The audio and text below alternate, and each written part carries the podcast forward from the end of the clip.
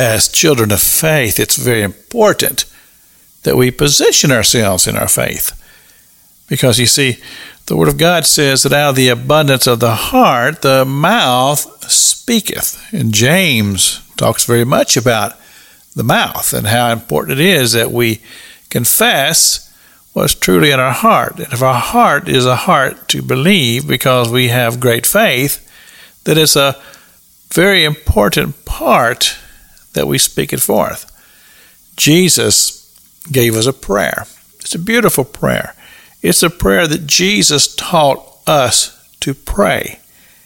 And in the beginning of that prayer, the first thing that he does is he identifies who it is that we pray to.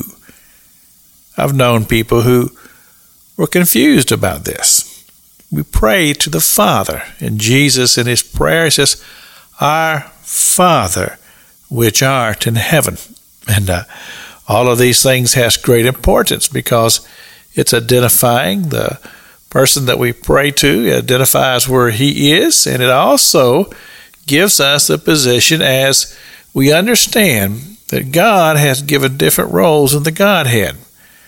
Father God, Jesus Christ, the Son of God, the Redeemer, and then the work of the Holy Spirit as the messenger part of the Godhead. It's the messenger that goes and takes that prayer from our heart, delivers it to the Father, and then, of course, the work of the Redeemer as our confessions are made, and then all of this is brought back to our heart by the work of the ministry of the Holy Spirit. So he says, Our Father, our Heavenly Father, and then, and again, I think at times there are people who misunderstand the importance of the reverencing of the name of the Father. Hallowed, he says, hallowed be thy name, O God. And uh, I believe in, in reverence concerning the things of God. I believe there's reverence when we pray.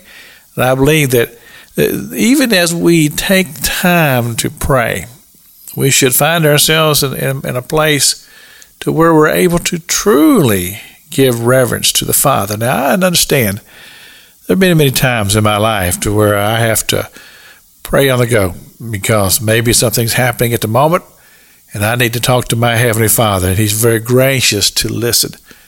But I also think that there's times in our lives when we need to dedicate ourselves to find those quiet, reverent places, to go into the presence of God and pray and speak to our Heavenly Father. And of course, I believe that prayer is very, very intimate because we're allowing God to literally just uh, come into our heart and, and do that wonderful work that He does of understanding us, allowing His love to come into our heart, and that I believe that at the same time that the love that we have to our Father, that also should be a part of the equation.